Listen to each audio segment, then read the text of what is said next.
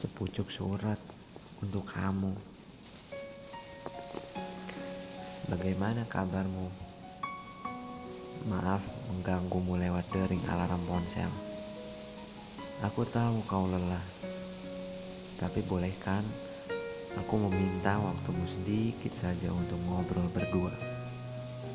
Tak perlu khawatir, aku tak akan membangun belahan jiwamu yang sedang tertidur pulas apalagi membangunkan malaikat kecilmu. Cukup kau dan aku, oke? Okay? Hai kamu, kini aku akan mengajakmu berwisata ke Tempo dulu. Tepatnya ke lima tahun yang lalu. Jika kau melihat dirimu terseduh dalam tangis dengan kepala menyandar pada meja tulismu, kau merasa lemah dan rapuh berarti kau telah tiba di sana. Kau jangan tergesa untuk bersedih. Kau ingatkan, itu adalah ratapan terakhirmu. Ya, aku terlahir kala itu. Kala mulutmu tak bisa mengatakan apa-apa lagi. Kau hanya bisa meratap dalam hati. Seraya berkata, Tuhan, maafkan aku. Tuhan, Tolonglah aku, Tuhan. Aku kacau. Memang tidak mudah bagi wanita mana pun untuk bersikap tegar ketika dihadapkan dengan masalah seperti yang kau alami waktu itu. Kau harus menanggung sakit yang luar biasa. Bagaimana tidak?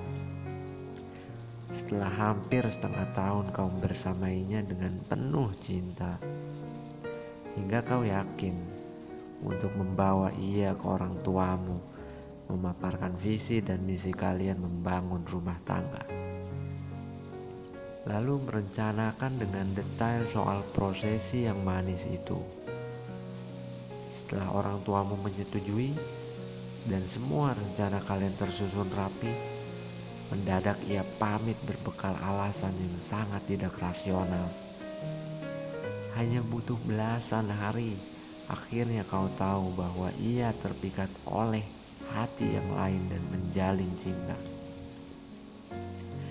Tapi aku senang kau tetap tegar meskipun badai itu demikian kuat menghantam.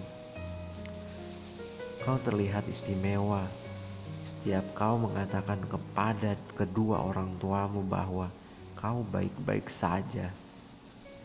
Kau bahkan memberi pengertian kepada mereka bahwa memaafkannya adalah hal terbaik yang bisa dilakukan.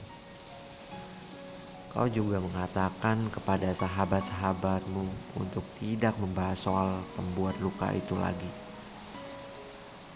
Meskipun aku tahu kau tetap rapuh, hatimu tetap saja remuk namun kau hanya menunjukkan apa yang sebenarnya kau rasakan pada satu waktu, yaitu saat kau berdialog dengan Tuhan. Hebat, wahai kamu, seorang bijak mengatakan bahwa tanda yang meninggalkanmu adalah orang yang tidak baik.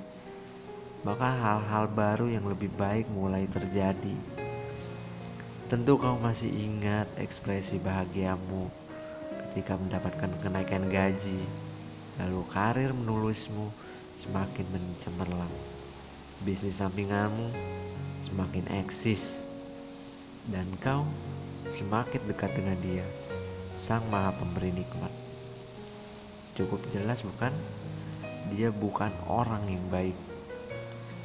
Dan waktu pun berjalan di seperempat abad usiamu dikala dirimu tidak sempat berpikir soal cinta dan pernikahan. Kejutan manis itu datang. Kalian tak perlu waktu lama untuk saling yakin dan jadilah.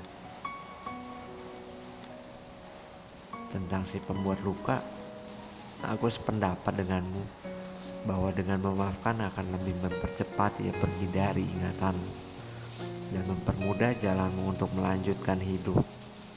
Tuhan Maha Adil. Sekecil apa pun kebaikan ataupun keburukan yang kita lakukan, pasti ada balasannya. nampaknya cukup sampai di sini saja aku mengaduk-aduk emosimu. Aku tak mau kau sampai kelelahan menangis tanpa suara. Aku juga tak mau kesayanganmu sampai terbangun dan mendapati menangis. Dia pasti tidak bisa tidur semalaman memikirkan cara untuk membuatmu bahagia esok hari. Lekaslah tidur, tidurlah yang nyenyak, dan bangunlah esok hari dengan penuh syukur. Tertanda masa lalu